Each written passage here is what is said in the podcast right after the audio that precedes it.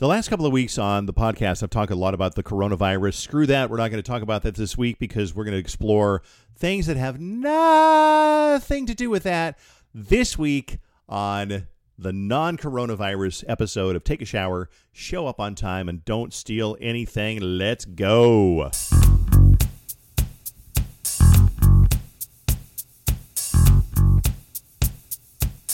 Hey, thanks for checking out the podcast. Uh, there's a lot of extra time to listen to the podcast and this podcast and Fallon's and Steve's and Tina's and Jenny's, and I appreciate you listening two hours. I went back the other day, just really quick, and listened to the March 9th episode of our morning show podcast.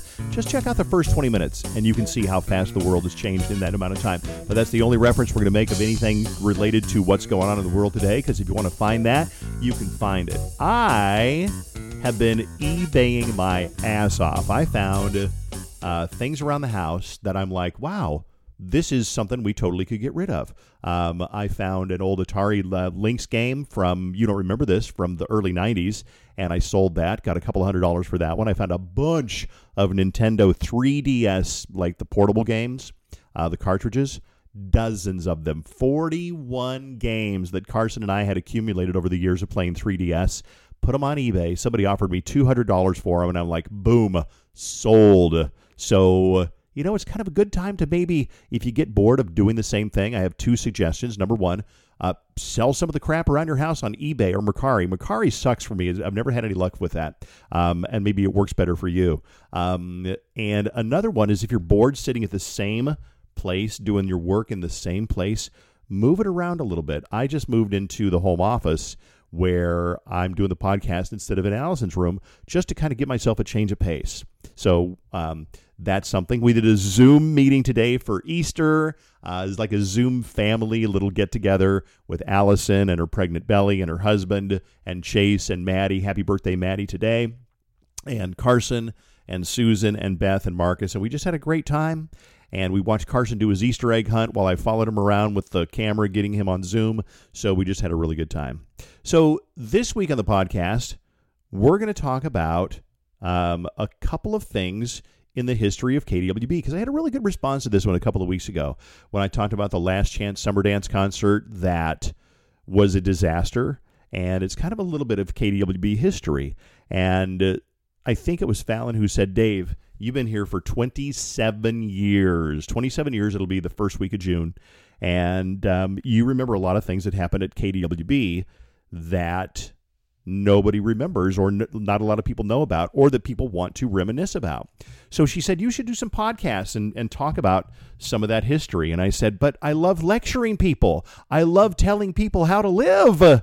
And she said, Dave, screw you. No, that never that conversation never happened. She said the history thing, but I never talked about the, the lecturing people because God knows if there's anything that I don't want to sound like I'm doing, it's lecturing on this podcast. And sometimes I worry that I get into that. But let's talk about some of the things that KDWB historically has seen over the years. And it is very interesting because back in the in the uh, I don't know, the 60s, 70s, 80s, and even into the 90s and part of the 2000s, uh, our choices for entertainment were much more limited. As the decades went on, instead of having, you know, just radio and TV, well, then we had radio and cable. Then pretty soon we had radio and satellite radio, and then we had dish TV. Then we had, of course, the DVD and the VHS tape and all these things that that kind of like the the audience for all media got kind of spread around like you're spreading peanut butter on a piece of bread. And at first, there's a whole lot of peanut butter because the bread slice is very small. So then you get it as it spreads out.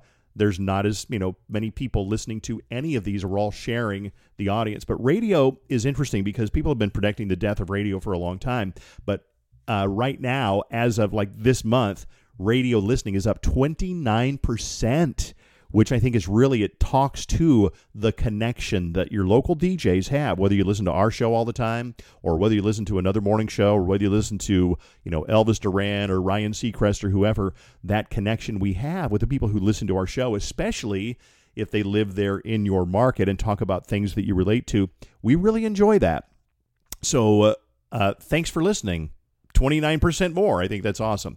Uh, but back in the day, KWB did a whole lot more uh, we had a lot more money Um, and we did just like a lot of crazy stuff. Like I remember we gave away a purple Corvette one time when I first moved here. Um, uh, obviously, we couldn't find a red one. Was it? Maybe it was a red one. Maybe it was a red Corvette. I remember it as a purple Corvette, and people had to put their hands on it and touch this car nonstop. I think they got a five minute bathroom break and to eat every hour, but it went for days. And then finally, somebody won this Corvette. We haven't done a lot of things like that, but I'm going to tell you some lately, lately anyway. But I'm going to tell you some of the things that we've done on KDWB that are somewhat, you know, historic as far as a radio station goes. These are in no order, and I'll probably skip around from year to year, and you'll remember some of these and some of them you won't. I'm going to start with probably the craziest picture in the history of KDWB. Now, there's been a ton of pictures. There's one, I think, that up at like St. Michael in the 60s or so, they built like a four story KDWB snowman. They built it around like a telephone pole or a light pole or something like that to support it and there's a picture floating around that shows all these students like climbing halfway up on this giant I don't know if it was four stories. It could have been this giant snowman. So that was kind of cool. That was before my time. But one thing, there's a picture that is floating around, and I will put this on um, the Facebook page, Take a Shower, Show Up on Time, and Don't Steal Anything, is Pat Eberts, my old partner on the show back in the 90s, on the brink of Niagara Falls. And when I say he's on the brink of Niagara Falls, he literally is. Here's what happened uh, Pat got arrested that day because he had climbed over the railing at Niagara Falls and got arrested by the Park Service police. And uh, he was like booked and uh, whatever, and then fined and uh, got in trouble because you are not allowed to climb over the rail at Niagara Falls. Well, he what had happened was he had gone to New York for the Vikings Buffalo Bills game, and it, that's a, there's a story behind why, but it's not that interesting, so I'll keep moving. Um, but it was Friday morning, and he had some time to kill, so he drove to Niagara Falls from Buffalo. He's on a cell phone. He's like, "Can you? I'm holding the phone out, Dave. Can you hear the falls?" And I was egging him on, saying, Nah, Pat, I really can't hear it. Climb over the rail. So he climbs over the rail, gets closer. And in this picture, I'm going to look at it right now. It's astounding that he's right there on the lip of this. Let me find it really quick. It'll take me like three seconds to find it because I actually called it Pat at Niagara Falls. Okay, where the hell is it? there it is, Pat at Niagara Falls. Uh, and there he is. He is on a rock about a foot and a half away from slipping. It's snow covered. The falls are right behind him, and he's wearing a black KDWB letter jacket. Um, wow, that is crazy. So check that out on um, Facebook. Take a shower, show up on time, and don't steal anything. So there was one event, and that boy, that got a lot of talk. Pat was arrested one more time when he we for some reason had him lay down in front of the escalator in an office building downtown live on the radio. And I don't remember why, but he got arrested. Uh, there was one other arrest during our show. And this one I felt bad about. It was um, uh, not too long after 9 11, and we had a guy uh, doing a stunt for us, and he tried to get into Hazeltine Golf Course. They were doing a big national tourney there um, with a uh, chainsaw. And they laughed and they kind of said, No, sorry, go away, ha ha ha. So he took it over by the parking lot and he started the chainsaw up, was immediately swarmed by like officials and Chaska police and God knows what, and he disappeared for about eight hours. We didn't hear from him. He didn't answer his phone for about eight hours. He was arrested. He had to do 80 hours of community service. So uh, those are some of the events. Uh, shout out Todd, by the way. He was the guy who did that. Some of the events that uh, that we remember. I'll give you a couple of more. Um, we did a car giveaway about 20 years ago. And if I remember right, we did it with Denny Hecker. And it was, let's say, it was a new Chevrolet or whatever it was. I don't remember. So four people won their way into the car. And we called it Live in It and Win It. And it went horribly wrong. And I'll tell you why. So the idea was four people were supposed to live in the car, eat in the car, sleep in the car, until they couldn't take it anymore and they'd get out. They'd say, like, I'm done, I drop. And whoever was in the car last would win the car. So we thought, well, this is going to last probably, you know, a couple of weeks. They'll get a five minute break every hour, again, go to the bathroom, whatever. But they're going to have to entertain themselves. And they think they could bring maybe one personal item I'm not sure if they could bring a book or maybe they had no book. I don't know. So we put them at the Denny Hecker dealership and we said, this is going to be great. And Denny Hecker's people, you know, back when Denny was a very respected name in town, um, they uh, said, this is great. We're going to get some publicity. We're going to have some fun. Somebody's going to walk away with a car drive away with a car. This is going to be great. Four people in the car. Want to say two young men and two young women. When I say young, 20s, early 30s. So they're in the car and uh, they go through day number one. And we had an intern there, probably a you know 20 year old college student there to watch them in the middle of the night to make sure they weren't sneaking out or you know whatever, just to keep an eye on them to make sure they were following the rules. So one guy probably 22, 24 years old, decided that the way he was going to win was to really fuck with the other people in the car. And here's what he did he would take pop, like Pepsi, Coke, and dump it on the floor of the car and say, I'm ruining your car. Do you still want this car? He would dump it down the seats. He would dump it down, you know, probably not down the vents, but in the seats, on the floor, whatever. And he's like, Do you still want this car? You don't want this car as much now, do you? Then he decided a good tactic would be to threaten the other people in the car. If you don't let me win, I'm going to fucking kill you. I'm going to fucking kill you. If you don't let me win, I'm going to kill you. So overnight, on night number one, the other three people dropped out and the contest was over. This contest that was supposed to be for a publicity stunt for you know for Denny Hecker and for us, and was going to last a couple of weeks and get like buzz and people would talk about it, and um, it was over within 24 hours. Now I got the blame for it. I personally got the blame for it from our promotions department, and the reason why was because we let this crazy motherfucker in, and uh, we should have known he was crazy. Well, I certainly didn't do a mental evaluation, and I don't think the guy was crazy. I think that's just he didn't realize, and we didn't realize that anybody that he could do that, and there was no rules against it. I blamed the promotions department because I said, "What are you thinking? Posting a 20 year old intern there with no instructions on what to do if anything gets out of hand. Nobody to call in the middle of the night. The contest just ended. So that was something that really ruffled my feathers for a long time was that we got the blame for that commercial, that promotion being screwed up, and I really don't think it was my fault. I think that we tried to police it as well as we could, but we didn't we didn't anticipate that either. Sorry, just dropped my phone. Hold on, I'm bending over to pick up my phone. So there's that one. Um, I'll give you another one. When Pat and I were first, I'd say probably summer number two or so. Uh, Pat Eberts was he was like a young guy, like I was a young guy at the time. He was probably 27 years old, and we were up for anything. And remember, when I first got here, I was replacing Steve Cochran, who was loved by everybody. And for my first year, nobody really wanted to like me. It was kind of like if somebody in your friend group got kicked out and then I was the replacement friend. Or here's a better idea if your friend or your sister divorced her husband and you really liked her husband, and then she married somebody that you didn't know anything about.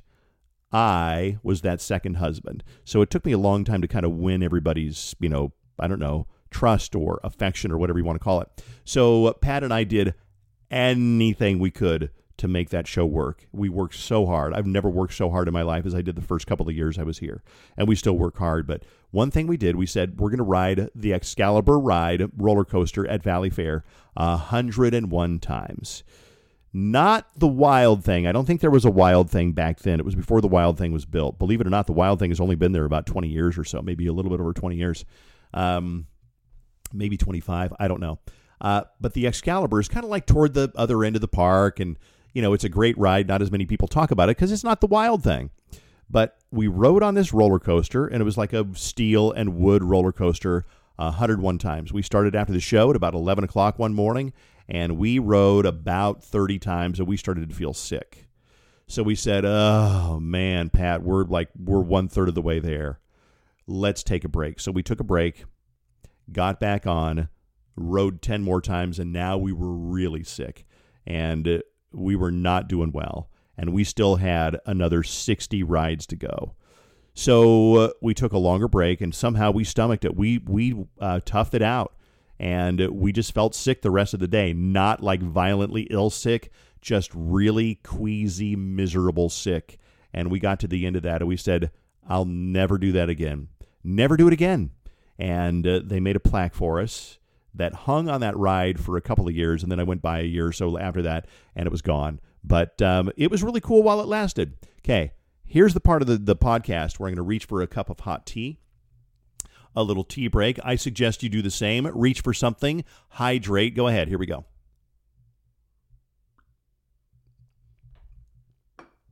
Okay.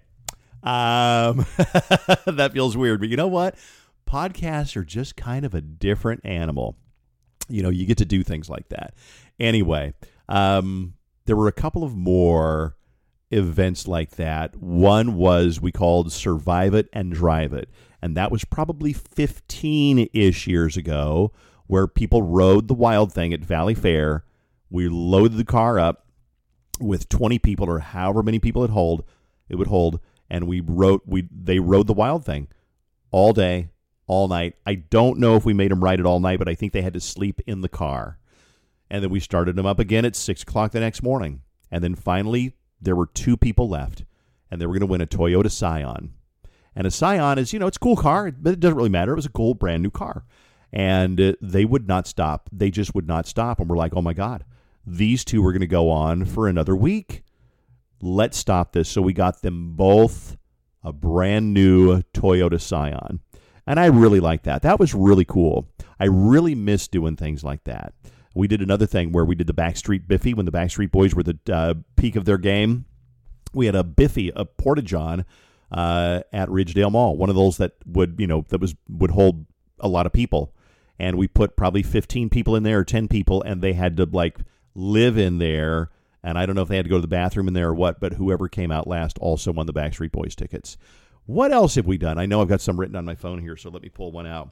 Uh, these are just some of the historic things that we've done at KDWB over the years. Hold on one second. Um, okay, we talked about Pat at Niagara Falls, um, uh, the roller coaster marathon. Um, uh, I'll give you two more. And uh, uh, one of them was the commercial everybody hated. When I first got here, Lee Valsvik and myself did this big commercial where we were upside down in the studio, but the camera was turned so it looked like we were right side up. The gag was when we would drop something, it would fall up because we were literally upside down. When we would pour coffee, it would pour up toward the ceiling because we were upside down. And we thought it was so clever and we were so proud of it. And we thought, my God, this is going to set the world on its ear. And people hated it. They hated me. They didn't care what I did. Let me tell you, it was rough when I first got here because I had never been really that disliked before. And even some people in the building were very resistant to me being there. And I really had to work. And that was a really tough time. That was not a very pleasant time. Um, I had the support of a lot of great people and a lot of great people who believed in me. But at the same time, it, it sucked. It was not a whole lot of fun. And then there was one other one. I was giving Lee Valsvik a hard time uh, because we used to do live concerts in the parking lot of the radio station. And not a whole lot, but we had a few. We had Foreigner there one time. Now, Foreigner, legendary classic rock band from the 70s and 80s, and in the early to mid 90s, they were still doing their thing. You know, they didn't have any hits really, but they were still doing their thing.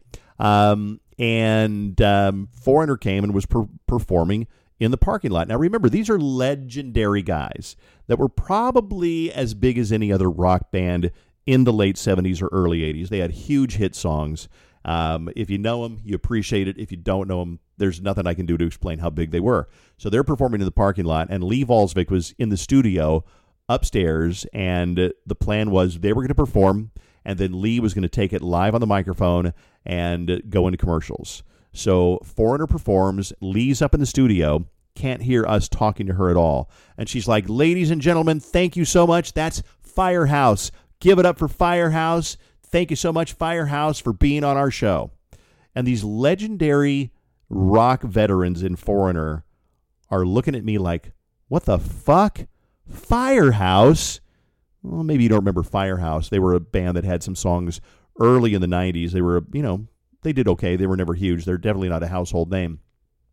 They had a song that went, Finally found the love of a lifetime, one to last the whole life through. Something like that. So, uh, and Lee had no idea because nobody could get her attention to correct her. And we were so embarrassed and we felt so stupid. Um, but um, uh, what could we do? And Lee felt so embarrassed after that that she wouldn't even come outside to, outside to say goodbye to him. Um, so there's just so many little different stories, and I've talked to some of the people who work at KWB back in the day, and I'm like, give me some more stories from the history of KWB. What a colorful radio station it's been over the years, and um, you know it still is. Uh, we have a smaller staff now. We have a smaller budget now, but I think it makes things more interesting and more challenging because we have to do things that are really more entertaining. We don't have the budget of some other radio stations. A lot of radio stations have a big budget. They can buy big billboards. They're in the urinals. They're in the bathrooms. They're on the side of buses. They have all kinds of things to advertise. We don't have that anymore. But you know what? We're a gritty radio station. We're a survivor radio station, and we're still plugging along doing our thing. I'm going to give you one more thing here uh, and that is there's a trend this weekend. You know, these trends come and go so fast that by the time you listen to this, if you listen to it in a week, the trend will probably have passed and be like, oh, God, that's so last week. It is posting on Facebook your senior picture. And uh, so I posted mine. I'll put it up on the um, Take a Shower page also. But I looked at my senior picture. I don't even keep it out where I can see it. Why would I? You know, I think you look at pictures of yourself from back in the day and you go, I think I'd rather have a current one. If I'm going to put a picture of anybody in the family on display, I'd probably rather have a current one. Um, like I've got Carson's senior picture and I've got Allison's wedding picture because they're much more current. But I found my senior picture and I looked at it and it brought back a real flood of memories that I don't really revisit very often. You know, listen, Senior year in high school was a long time ago for most of us. Maybe it was five years ago. Maybe it was 15 years ago for you. Longer than that for me. Um, but I still remember it vividly. And uh, I remember a couple of things going through my life at my during this senior picture. Um, uh, number one, I was so shy and so terrified of girls. There was only one girl in school that I would talk to, and her name was Jill and Jill was in my radio class, and we talked about Jill um, a couple of podcasts ago. And she was in radio, and she was the girl in my class that everybody liked, and she was friendly to everybody. And um, so, but I didn't have a girlfriend back then. I had such bad skin that it really screwed with my confidence regarding everything. If you have ever had bad skin, you know how much it screws with your confidence. I look at kids now that have bad skin, and my heart breaks for them, just breaks for them, because it really is hard. And I had probably about as bad as acne as you could get. And um, uh, I knew that everywhere I went, no matter it was my mom and dad's friends looking at me, or people at the grocery store looking at me, or the you know the person behind the counter at the gas station, I know that the first thing they noticed about me was my skin. So when I got those pictures taken, um, I got them back. I got the proofs back, the unretouched proofs, and I just wanted to cry because I looked so bad. It was just awful. And uh, I had nice hair and I wasn't ugly, but the acne really was awful. And so they retouched it, and you look at it now and you can't even tell. And I was like, wow, that's a really big difference. It was a couple of years later when I was on Accutane uh, that really changed your life. It was a miracle drug. Anyway, so there was that. And then the other thing about that picture, I look at it, and the reason I bring this up is not to talk in depth about myself, but to make you think, what do I, when I look at my senior picture, what was I going through at that time? Was I going through a heartbreak? Was I in love with somebody? Were my parents getting a divorce? Did my grandma just die? Whatever it was. Um, look at your senior picture. And if you can't find it, just think of your senior picture or your senior year and think, what was I going through at that time? The last thing for me was I was taking radio classes, and for the first time in my life, I was doing something really, really well that kind of seemed to be out of reach of the other kids in the class. And I remember that it was kind of like being able to, you know, shoot a like, you know, like um, uh, I don't know, make a basket from half court. Most people can't do that, but I was consistently able, as a metaphor, to make a, a you know, to make a basket from half court in radio and it was easy for me. And I looked at the people around me in my class and I thought, for the first time in my life, I'm the best in the room.